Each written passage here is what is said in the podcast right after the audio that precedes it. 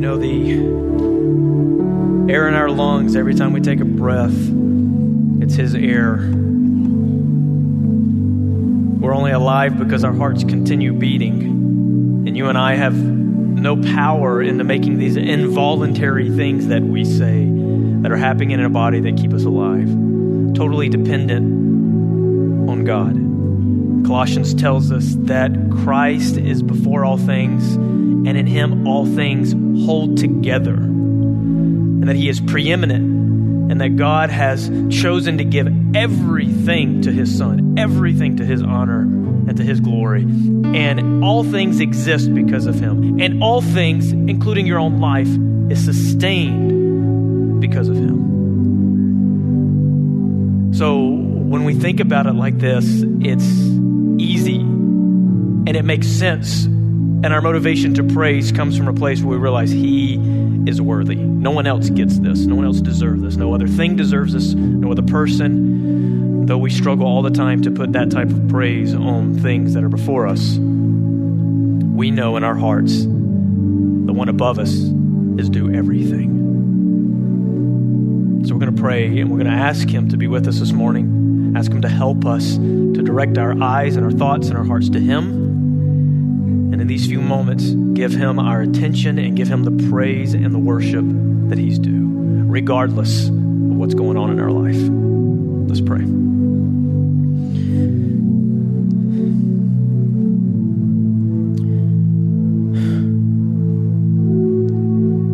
Father,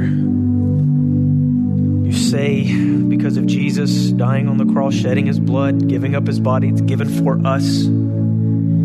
He accomplished something. He cried out on the cross, It is finished. He finished something. What was that? You were making a way for us to be in your presence, to be with you. And because of Jesus, we can come boldly to you like this, right to your throne, to ask for help to get the grace that we need in our time of need. And every single one of us, if we took time, God, you hear it. We know we'd all have things that we could say, I'm just struggling here. I'm experienced and I feel like I'm having to endure something in life that makes me want to give up. I'm fighting my own flesh, my own temptation, my own thoughts that leave me feeling shameful, filled with guilt and a feeling of condemnation plagued with so much in the world, so much to bother us, so much to distract us, so much to put us in a place where we could complain. God, you know it all. You're above it all.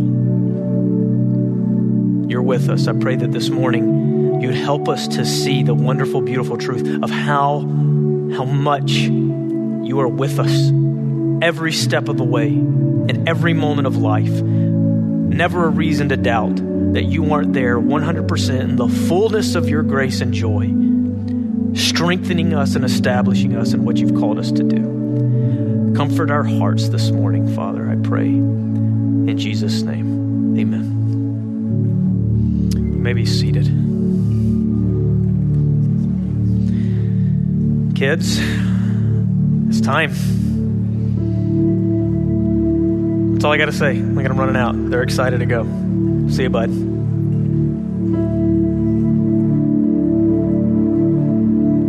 Hey, Jacob. Thanks for the Sprite, man. That dude hooked me with a, with a, no, it was a Diet Mountain Dew. That's what it was. Came to me last week and he was like, what's your favorite drink? If you could have anything out of that machine, what would it be? I was like, uh, Diet Mountain Dew. And he just,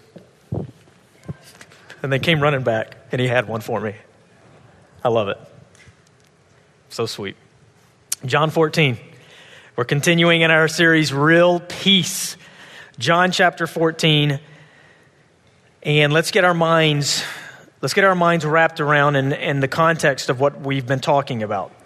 We've called it Real Peace because there's this reverberating theme through John 14 all the way into 17 of Jesus trying to comfort his disciples. And in turn, in extension, as we read it, we being his disciples here many years later, being comforted as well by the same truths. He has told them in the upper room when he established the Lord's Supper and he washed their feet, he's told them that he's leaving them and he's going somewhere that they can't follow. He's told them that one of them's going to betray them. He's told them that Peter would deny them, and trouble and sorrow has filled their heart. This continues to be uh, the context. This continues to be the conversation through these next few chapters.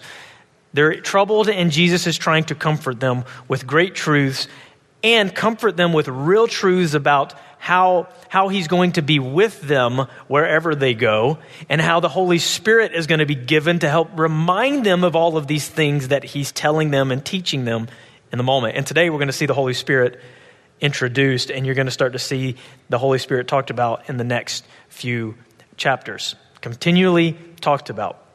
So, what do we need to do to get our minds wrapped around where we're going to be going today? So, I'm going to, I'm going to kind of get you thinking, and then, and then we're going to just dive into the text and start to read it and understand it. Think about something that you have to do, or think about something that you would be tasked to do that's impossible to do and what it would feel like to have the pressure to have to accomplish that, but knowing in and of yourself you have no power to do it. It'd be like, hey, Jasper, it is your responsibility to fly on your own. Fly. Uh, I can't do that. I need help flying. There are many things in life I need help with. And we could all sit here and talk about things that we need help with, right? but especially the moments in life where it's impossible for us to do what it is we're being tasked with to do, if we had to do it on our own, would fill us with a sense of trouble and anxiety. Keep that in mind as we dive into the text. Now, I'm going to tell you about our journey. You're going to see on the screen here uh, our journey, and I'm going to tell you here's what we're going to do today. We're going through verses 15 through 17, and we're going to read it.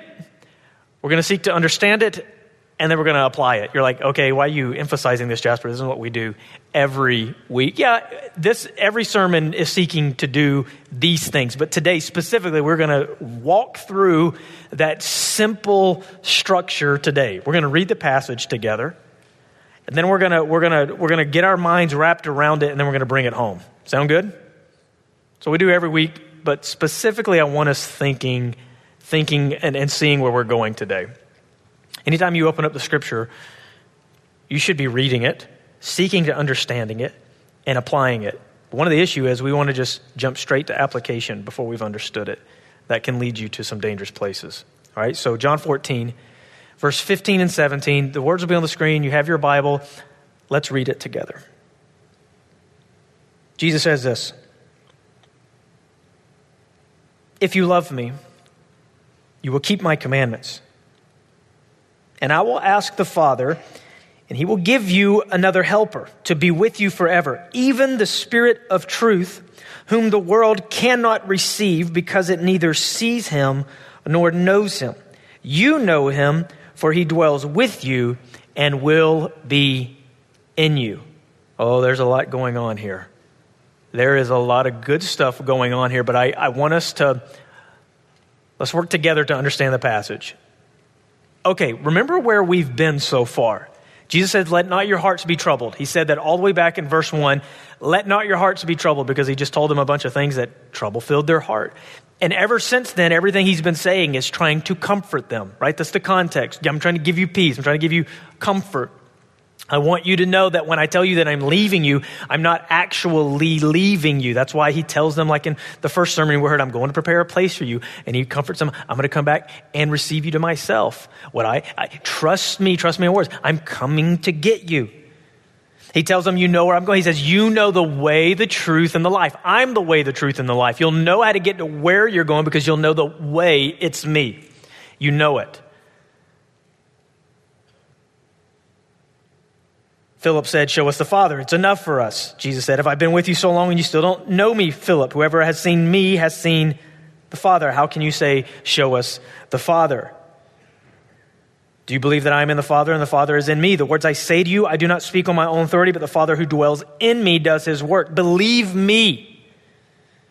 I am in the Father and the Father is in me, or else believe on account of the works themselves. There's this theme also. Don't be troubled, believe in me.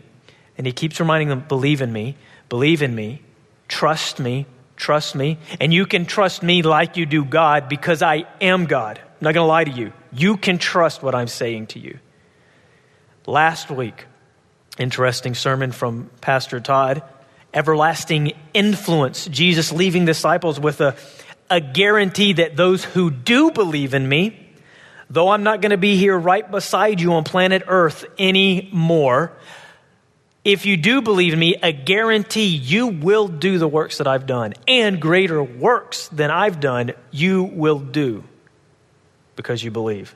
And then he goes on, he talks about anything you ask in my name, I, w- I will do this so that my Father in heaven may be glorified. The motivation of I want God to be glorified, and you have this guarantee that if we ask anything in his name, he will do it. And Todd beautifully helped us understand that that doesn't mean that we're going to be raising people from the dead. And the job isn't to go around be doing things that look like magic tricks to the world. He's talking about an influence that he's going to leave us here on planet Earth. And because of what's coming, the Holy Spirit to live in you, which has never been like that before, and because of the, the reach on planet Earth we're going to be able to have, which is far greater than the little influence in three years in a localized area that Jesus had, we're going to do greater works than him. And the works that we're going to be doing are going to be saving souls for eternity.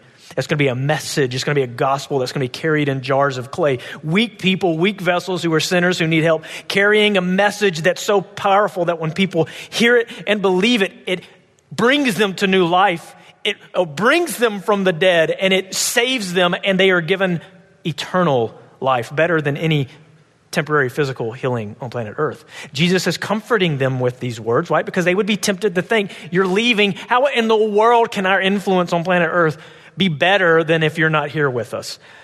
He's wanting them to comfort them that, No, no, no, trust me. Trust me. I'm going to equip you to do this. That's where we're at. So now look at the passage with me.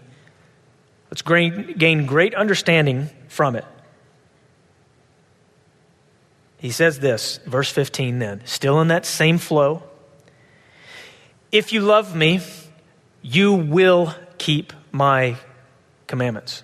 Now, you may have a version of scripture that says, if you love me, keep my commandments. It's not wrong, but it makes the mind immediately go somewhere where I do not believe Jesus is immediately wanting their minds to go. He's, he's already been giving them these indicatives through the whole passage. If you go back up, he, he tells them, hey, uh, he tells them, you know the way to where I'm going. I will come again and receive you to myself. You will do the works that I do. You will do greater works, guaranteed indicative statements of things that he's telling them. You are going to do this. This is the case for you. And he comes to verse 15. He says, If you love me, you will keep my commandments. Where does the heart of the believer go when we hear this? If you're anything like me, it's an immediate trepidation. It's immediate sense of, I've got to do something to please God. This is what Jesus is saying. If you love me, keep my commandments. And all I can focus on are the commandments. And then all I can think about are all of the many thousands of commands and scriptures that I seem to fall at every single day. Anybody with me on that? You read something like this? I'm hearing the uh-huhs. Not just me. What is Jesus doing here? Is he giving a works based salvation? Is he saying, You must keep my commandments? If you want to be with me. That's not what he's saying. He says, If you love me, you will keep my commandments. He's saying, If you have a genuine love for me, because you love me, you will do what I say.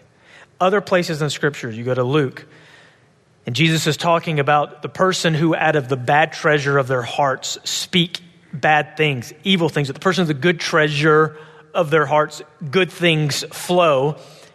And then he challenges the people he's listening to Why do you call me Lord, Lord, and not do the things that I say? We went through the book of James, and James was all about real faith. You say you have faith, but if it's real, these things will be evident in your life.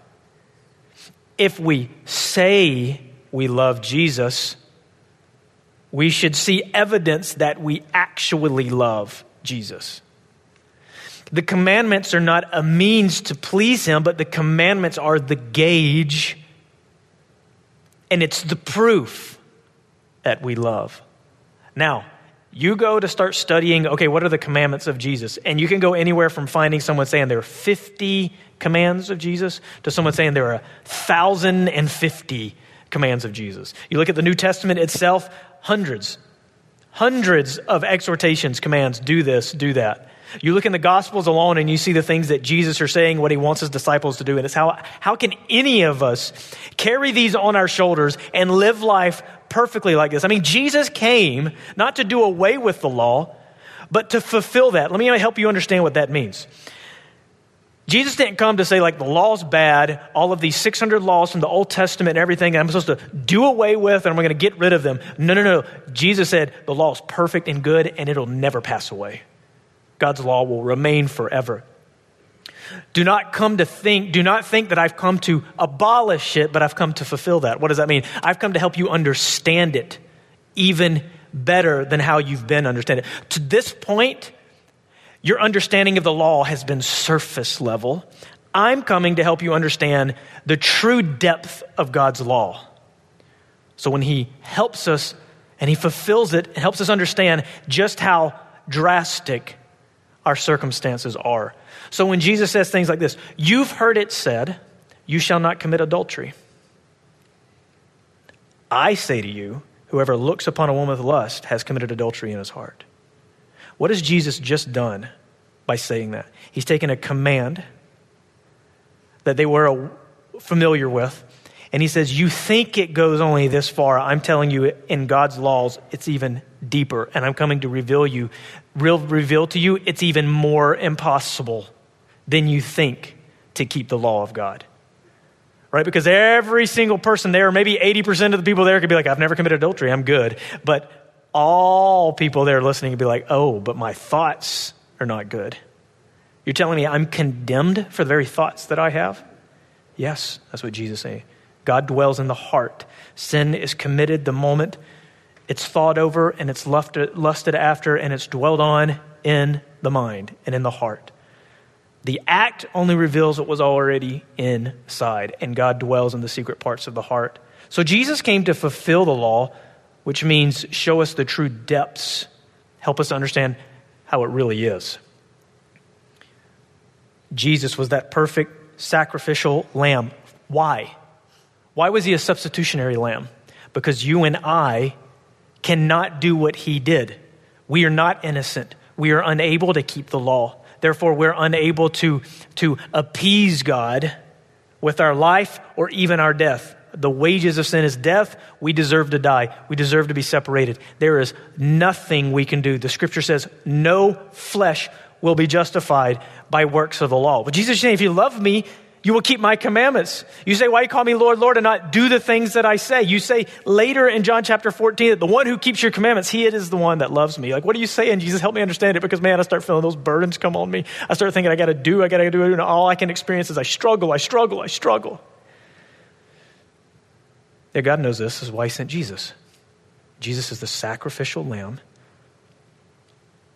who died in your place, and His righteousness has been imputed to you you have taken upon his righteousness, meaning that God looks at you, he sees Jesus.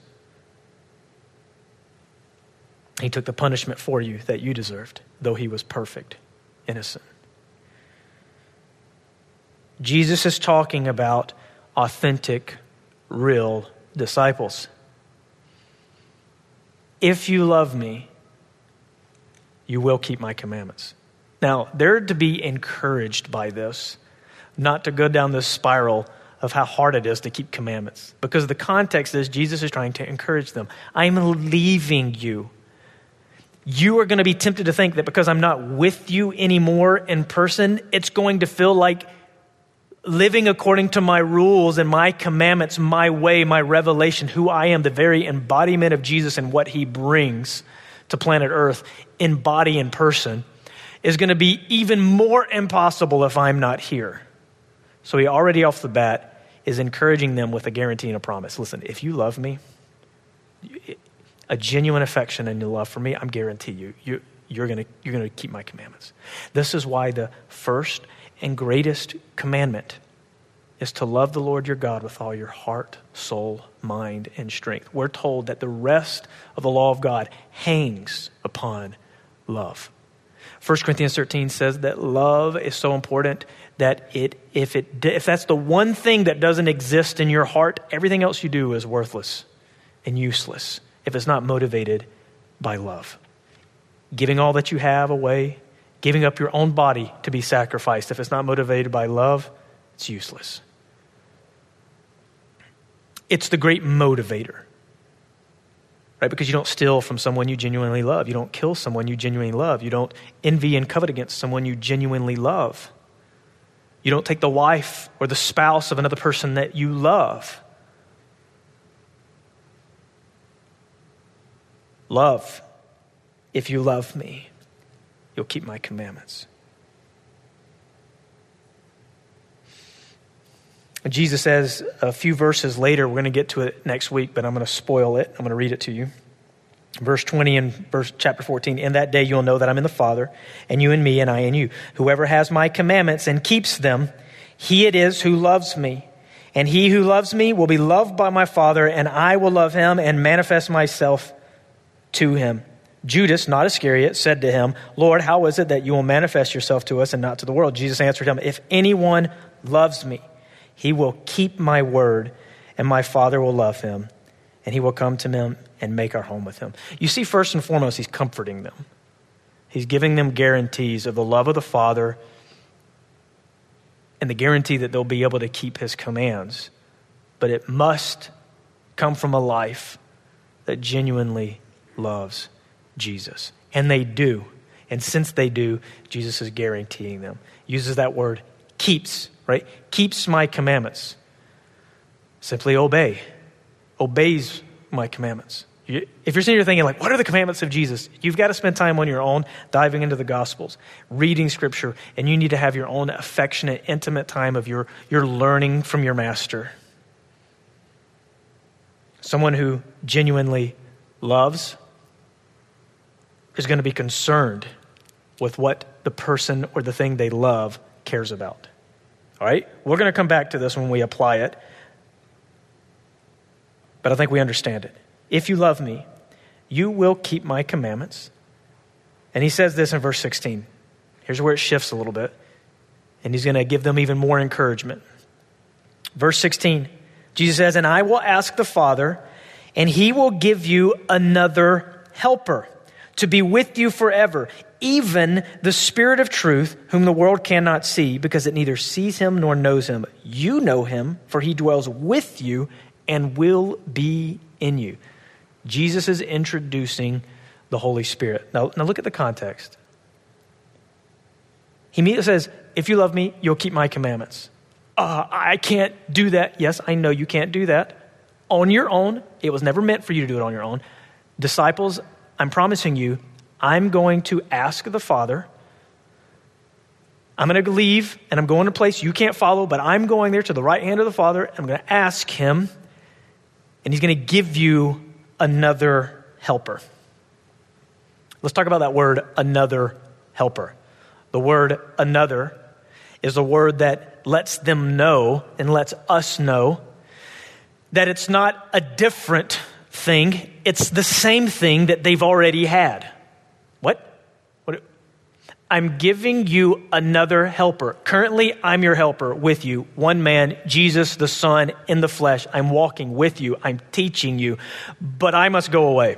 And later, in one of the, in chapter, I believe it's 15, 15 or 16, he says, It is to your advantage that I go away, because if I do not go away, the helper will not come. So there's something very special about this other helper, and the other means someone who's just like me, who's going to come. Let's talk about the word helper. It's the word for paraclete, someone who walks alongside.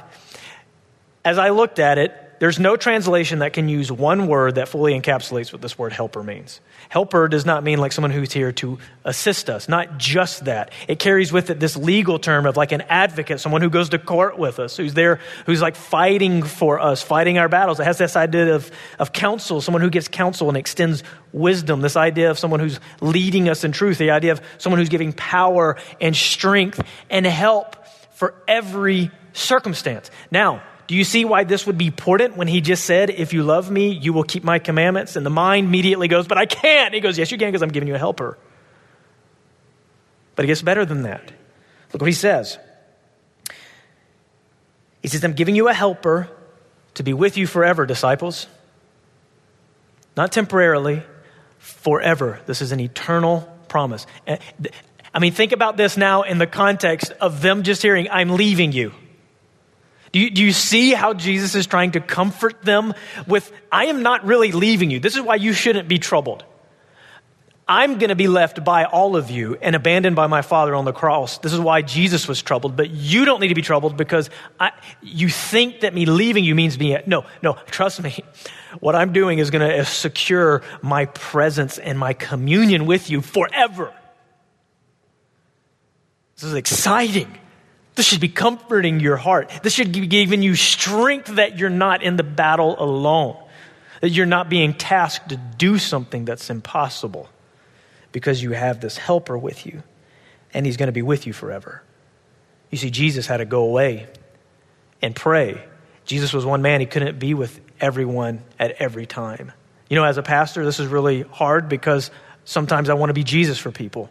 I want to be the Holy Spirit for people. I feel like I got to be I get to be available for everyone at every time, and then I get overwhelmed that I'm not the Holy Spirit. Yeah, you're not the Holy Spirit, Jasper. I've got to trust that God has a helper with you. That even when you're alone and you don't have someone next to you, you have all the help that you need because the helper is with you. And he's with you forever, which means in the middle of the night, in the morning, when no one else is around, God is with you. He says, even the Spirit of truth. He starts to define him a little more. Later, as we're going to see in the next few weeks, we're going to see where Jesus talks about how the Spirit has this responsibility to convict the world of sin. The Holy Spirit is the Spirit that leads us in truth, all truth, everything about life and godliness and God and you and morality and purpose, all of that, the world's trying to figure out on their own. But only through the Spirit can you come to the knowledge of truth. And He's the Spirit of truth who's going to be with you forever. And then he says this, comma, whom the world cannot receive because it neither sees him nor knows him. Why did he throw this in? Right? Comfort to them. Hey, you're, you're, you're being given something that not just anyone has. You're, you're being given the helper, a person, God Himself, the Holy Spirit, who's going to be with you forever. And guess what? The world cannot receive Him. Not anyone can receive the Holy Spirit. Why? It says here, because it neither sees Him nor knows Him.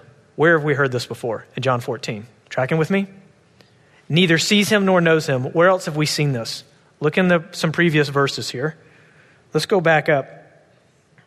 Hmm, let's see if we can find this.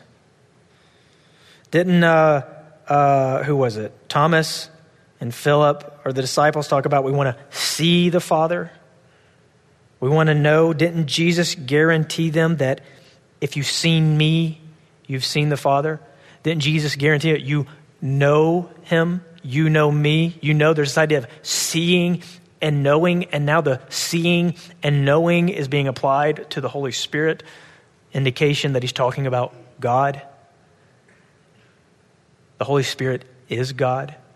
There's some beliefs out there that are wrong. The Holy Spirit is not a force or a power, He has personality. It's a He, it is God, but it's not the Son and it's not the Father, it's the Holy Spirit the Trinity, the Holy Trinity, who we cannot fully grasp or understand, but we know that the Father, the Son, and the Holy Spirit dwell together in perfect oneness and harmony. And there's only one God, three persons, same in their essence, distinct in their ministry.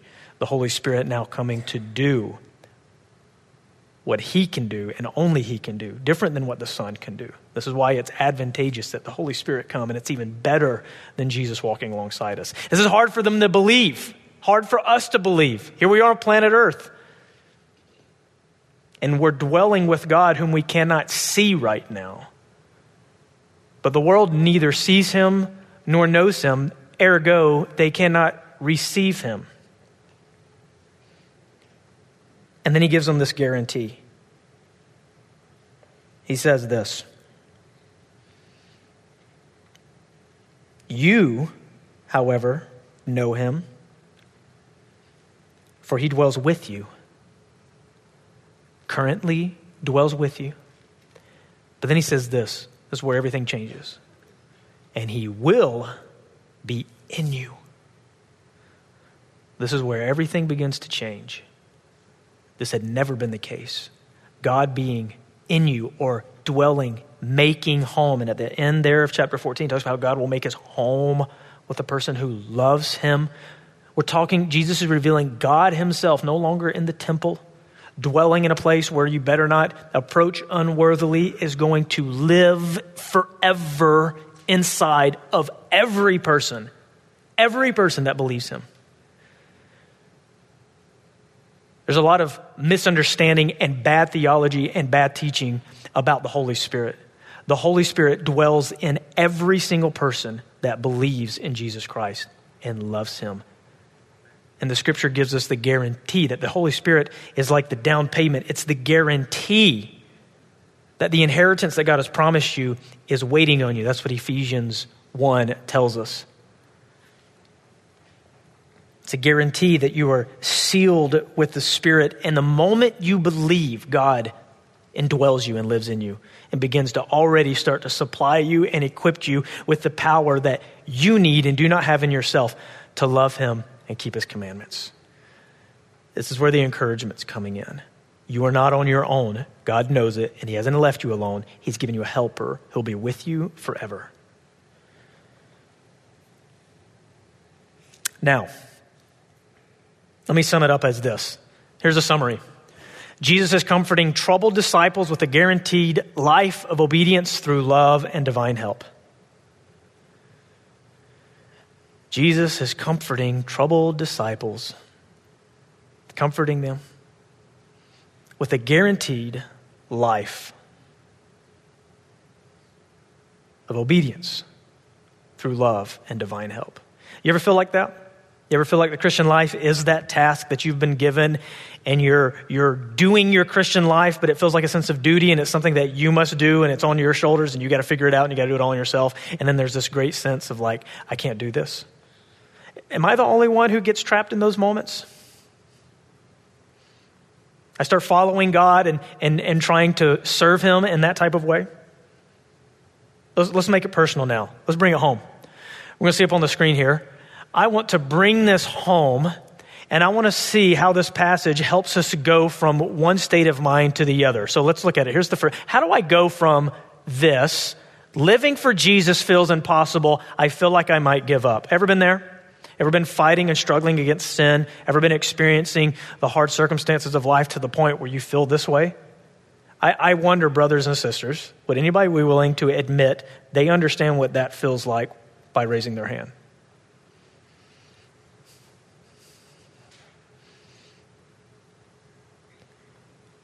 I feel like living for Jesus. And let me tell you this. This passage is going to help us, and if we allow it to minister us and allow Jesus to comfort us personally, like his disciples, to go from here to here, look at this. I'm confident my life will be lived for Jesus no matter the circumstances. confident that where he puts me and what he's tasked me to do, I will be able to do. Not in arrogance, not in pride, but through the promises and the equipping power that Jesus is talking about, you can go from there to here. But listen, these moments of life, this is why Jesus leaves us with his word. This is why we have to spend time with him because these moments of life that bring these type of trepidations to us have to be combated with the word of God. So, three things we're going to pull from this passage real quick. We're getting close to finishing. I just want to leave you with this application. I said we'd read it, we'd understand it, and we're going to apply it. Now we're going to apply it. So, how do we go from there to there? Let's look at this first thing. First thing is this strive and love, not law. Strive and love, not law. First and greatest commandment if you love the Lord your God with all your heart, soul, mind, and strength. Jesus says, If you love me, you will keep my commandments. The book of First John even talks about and reiterates this. Where the same John who wrote this gospel writes First John, and he reiterates this over and over and over. You cannot fake it. You absolutely cannot fake it. You must love God, and genuine love will manifest itself in an obedient life to God's commands. How do I, how do I know that I love God? We complicate this too. We know what it's like to love things. You see, the issue is the things that we love. Love is the issue where our affections are on. We have things and peoples and philosophies and ideals and ways of the world that, if we're willing to be honest and search our heart, we love, we respect. They're our God, they're our idols. And we tend to place those over the law and the commandments of Jesus because we love something more than Him. That's where it all begins and all originates. So if you're trying to figure the Christian life out without dealing with the passionate lusts of the heart and crucifying them and then relying on the strength of Jesus to help you love him more than all those things, you'll continue to try to serve two masters. And guess what Jesus said? You end up loving the one and hating the other. We try to have our cake and eat it right? You know what? My, I just want to feel like a Christian who's saved, and so I'll do ritualistic things and I will meet the, the quota so I feel good. Because really, what I want more than actually being right with God is feeling right with God. How about you start striving and putting your energy, oh man, I want this relationship with Jesus and I just want to love him. I know I want to, I desire to love him. I've got things that are in the way of it and I know I need to love him more than anything else. And so I'm just going to spend time reading his word, eat, eating it, sleeping it, breathing it, and I'm going to pray and I'm going to ask him to supply the love that's lacking. And he does. But that's, that's a different heart. That's a heart that God will honor. That's a prayer that you're asking in His name that He says, I'll do it. Right? Because that's with my will, because I want you to love me. I don't want you to have the Lamborghini. Maybe I don't want you to be healed. Stop praying for superficial, temporary things and start praying for the deep, eternal things of your heart that need to change. And I'll do that because that's what I want to do. That's what it means to pray in my name, to pray for the things that I want. What I want for your heart is to love me more than anything else. And if you're praying for that in my name, I, I will give you that love you're asking for. You can guarantee and believe that that's not one that I might or might not give to you because I, you already know I want that for you. Strive and love, not law.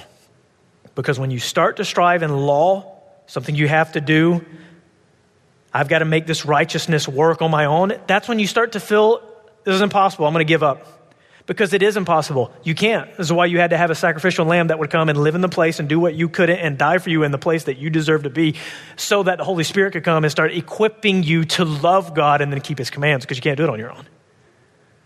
This is comforting, right? It's comforting because when Jesus says, and I will ask and give you another helper, it's because God himself knows you need help, which brings us to our second thing. Accept this, accept that you'll always need help. There'll never be a time when you don't need help. There's never a time where God's saying you got to do it on your own. There's never a moment when you're alone at night and it's like on your shoulders and you got to figure it out and you're under the weight and the condemnation of the guilt of where you're falling short. That now it's on you to try to figure it out and you've got to muster up enough strength and you got to pull yourself up by your bootstraps. It's like, no, I know. I know. When are you going to stop trying to do it yourself and you're going to reach out and depend on my strength that I'm giving you? Because you can't in the flesh. The flesh is opposed to the spirit. Anytime you try to do it in your own strength, you try to serve me in your own strength, you're going to fall short and you're going to feel condemnation and guilt. Always take that humble position where you know, I, God, if you're not intervening and you leave it up to me, it's not going to be pretty. God knows that. You're not being condemned when you pray like that and you feel like that. God knows that. That's why Jesus says, I will ask and he'll bring you another helper. I know you need the Holy Spirit. I know you need help. You need to know you need help. You need to accept that always. And you need to rely and yield to the help that I'm giving you.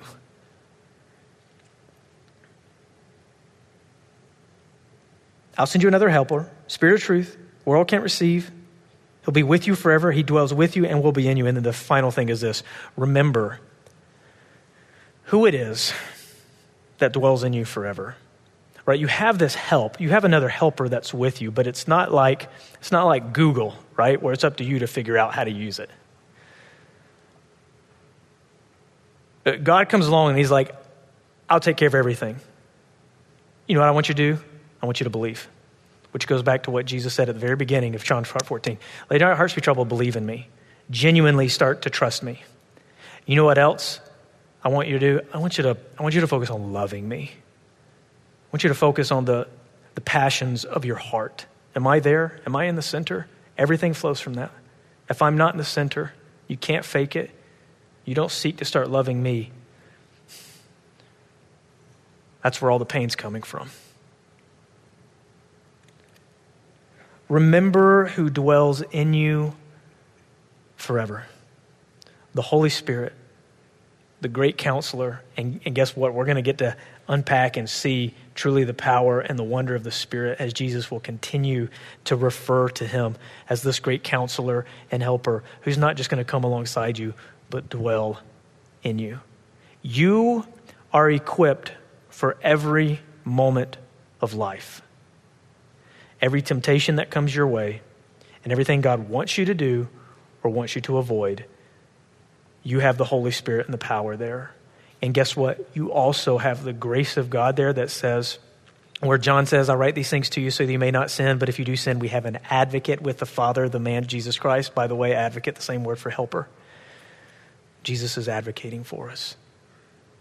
How do I go from feeling like life's impossible, I'm going to give up, to I'm confident that I can and will live a life for Jesus no matter the circumstances. It comes from a love for Christ and it comes from divine help, divine intervention. Where are you at? What are you struggling with? What's causing you to maybe feel like, man, I can't do this anymore? That's such a lie. God doesn't want you there. Jesus wants to comfort your troubled heart and tell you, no, I'm with you. Yield to me, trust me, see where I have great mercy and patience for what you're going through, and I will help you through every sin struggle and through through every work, good work that I've given you to do. And you're going to experience the weakness and the struggle of your flesh till the day you die. I'll give you a new body, but it's not yet. I'll be with you. We can go through this together.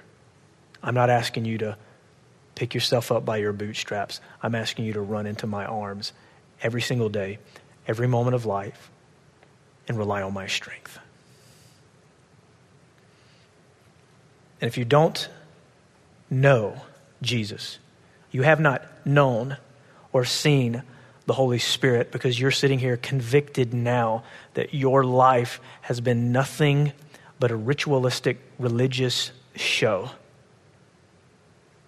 You're just going through the motions. You know, you're going to church because that's what your parents did. You, you, you, just, you're associated with Christian things and you have the right answer to the test about Jesus, but you don't know him. That's because there's not a relationship with him and a dependence on him. Maybe now and today is the day that you spend time personally, not anybody else doing it for, but you personally making things right with Jesus, asking Him to save you, and asking Him to do what you can't in your heart. And that's give you a heart that loves Him and will seek to honor Him and glorify Him the rest of your days. It starts with that type of disposition. And that is a prayer that God wants for you. So if you ask that prayer, He will deliver it for you. Let's pray. Father, you know my struggle with this passage. So much to say, so little time.